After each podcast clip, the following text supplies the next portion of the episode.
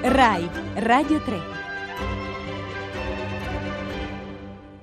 Ora eh, vi portiamo nel, nel, camerino di Fanny Ardan che ieri sera, nell'ambito del Premio Italia che quest'anno si svolge a Torino, eh, è stata intervistata da Chiara Pacilli eh, perché Fanny Ardan ha portato a Torino un testo che aveva già presentato in, in, Francia il 25 di luglio al Festival della Poesia ed è un testo che si ispira a, a, un'opera famosa di Marguerite Duras, Navir Night, opera dalla quale la stessa Marguerite Duras diresse un film molto fascinoso, un film che ci porta indietro al 1979. Che cosa racconta questa storia? È la storia di coppie di amanti o di persone che non si chiamano più che di notte utilizzando il telefono, quindi è anche così proiettato nel futuro, pur essendo degli anni 70, eh, discorrono, riflettono, parlano, eh, parlano eh, d'amore. Eh, sentiamo che cosa eh, ha raccontato Fanny Ardan a Chiara Pascilli e a tutti noi di Hollywood Party.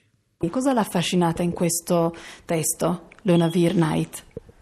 Eh, la follia di avere una storia d'amore così, eh, al di là di tutte le cose ragionevole, perché d'abitudine si racconta sempre una storia concreta, pragmatica, le famiglie, tutto quello che invece era come un sogno, poi alla fine come dare una chiave di dire la, confu- la creazione letteraria, eh, la creazione del libro. E per quello che finisce dicendo è la verità, ha mentito, è molto confuso la verità e la menzogna si confondono comunque molto spesso, poi lei fa l'attrice. No, ma soprattutto nel, quando uno, soprattutto Marguerite Duras, mi ricordo quando lei ha scritto L'amante, poteva dire che era a lei che era successo quell'amante cinese, forse non era vero, ma non importa. E là questa storia che dura però eh, giorni anni solo al telefono, forse è vero, forse non è vero. È vero che lei ama molto la contaminazione, intendo dire anche in senso più ampio culturale. Oui, che niente mai fisso così come in una scatola di dire questo appartiene all'opera lirica, questo appartiene al palco eh, teatrale al cinema o alla letteratura. C'è subito fra la musica, la voce o mettere così mm, in piena luce certe cose che uno vuole dire, anche se era soprattutto scritto nella forma di un romanzo. A me piace questo. Lei ha tolto completamente le immagini e questo era un film. Che cosa resta del, di quel film diretto dalla, dalla scrittrice Marguerite Duras, che tra l'altro era interpretato da Dominique Sanda, Boulanger? Ma io non l'ho mai visto, non sono mai riuscita a vederlo perché è difficile molto difficile di trovarlo adesso. E che era come un, una deriva sul fatto di non poter fare questo film, di farlo. Dunque io quando ho fatto il montaggio ho tolto tutto riferimento al fatto di fare un film. Mi sono detto è come una cosa che si potrebbe ascoltare alla radio, perché come si dice questo uomo che chiama questa donna al telefono, eh, che boh, è solo la voce, è la voce e la musica. Infatti eccoci qua, Hollywood Party racconta il cinema alla radio, quindi è perfetto. E poi è vero, questo film è difficilissimo da trovare. Io l'ho cercato disperatamente. No. Penso che forse non ha mai esistito alla fine, uno dirà, perché, perché eh, voilà, sicuramente poi eh, le film di Marguerite Duras sono come delle opere d'arte, non cerca mai di convincere, è quello che mi piace da lei butta la cosa in quale lei crede, non cerca di piacere, mostra il suo mondo come lei lo pensa, lo ama, lo vuole.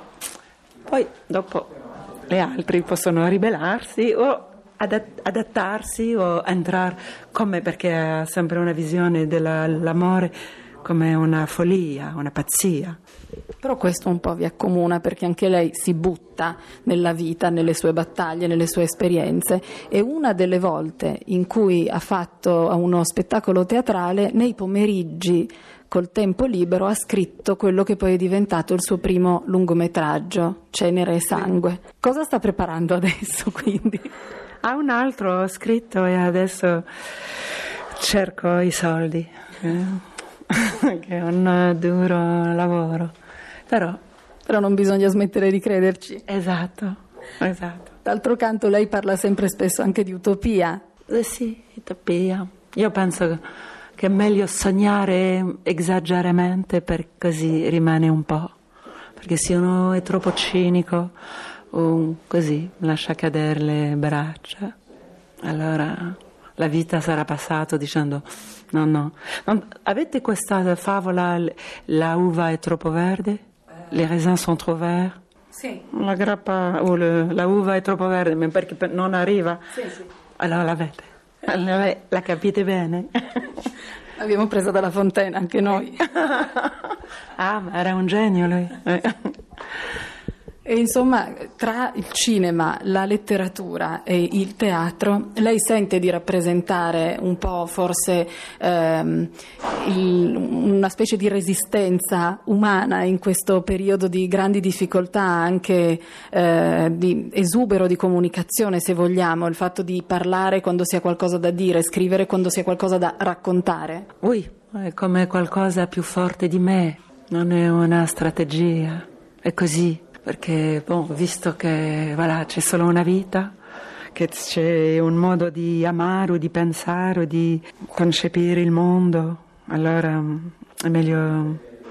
Tutto non è bene a esprimerci, però tanto, tanto peggio è fatto. Secondo lei è più in questo momento il cinema o il teatro a cui si sta dedicando che è in grado di arrivare al, mm, al cuore della gente, a cercare di smuovere e aprire nuovi orizzonti?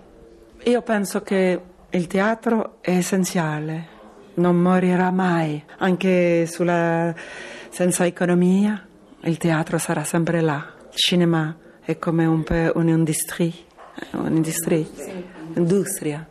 Dunque i soldi è il nervo della, della guerra.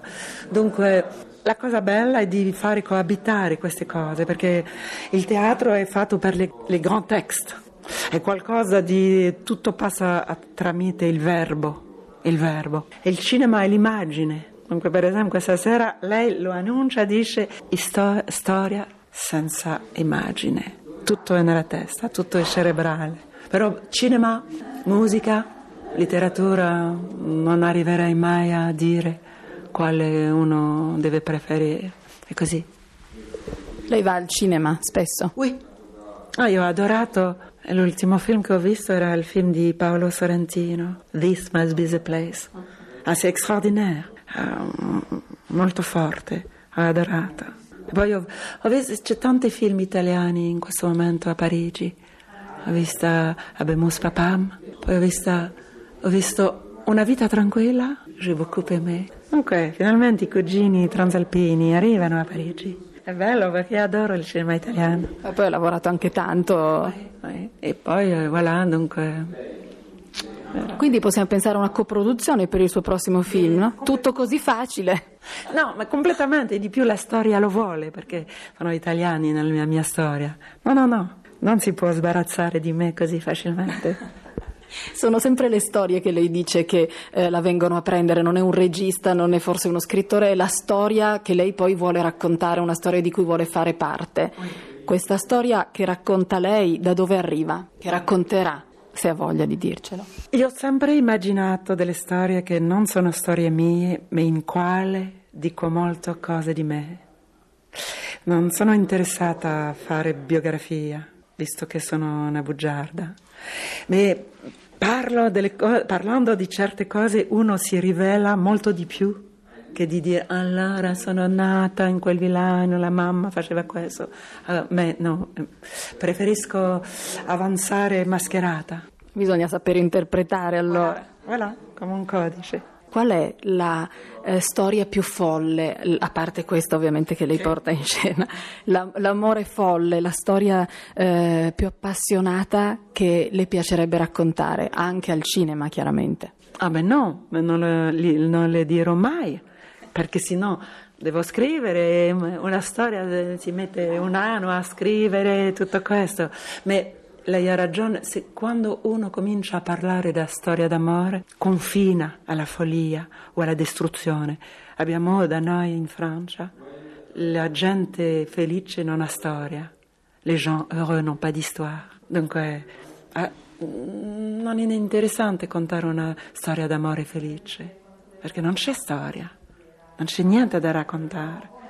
Eh, se lei si ricorda bene anche il principe Azul, si finisce il momento che tutto va bene. Sono le... Però è la più grande bufala della storia del mondo, il principe azzurro. Oui, ma tutti crediamo, tutte crediamo al principe azzurro. E io penso che Marguerite Duras amava l'amore, amava gli uomini, amava molto gli uomini. Me, quando dico questo non solo per il sesso, per com'è un uomo. E per quello che l'ho sempre amata, perché ha qualcosa di carnale, di ama la cucina, il vino, ma quando si mette a raccontare ha bisogno che parte come... non può raccontare Romeo e Giulietta, dunque, o Tristan e Isolde. Dunque lei, il suo mondo, è come l'amore può distruggerti e non edificarti. Io la cosa che ho sempre amato di Marguerite Duras, non so come si dice in italiano, sono obsession, perché io sono di natura ossessionale le cose che amo le amo sempre, le cose che credo le credo sempre. Dunque l'ossessione, tu dici sempre la stessa cosa, qualche volta diversa a me. E dunque credo che l'autore che ho più recitato sul palco, perché adoravo il suo, il suo modo poetico di dire le cose, adoravo il, l'universo. L'avevo fatto con Gérard Depardieu, La bête dans la jungle, e anche là è un uomo e una donna che parlano tutta la vita senza rendersi conto che erano innamorati.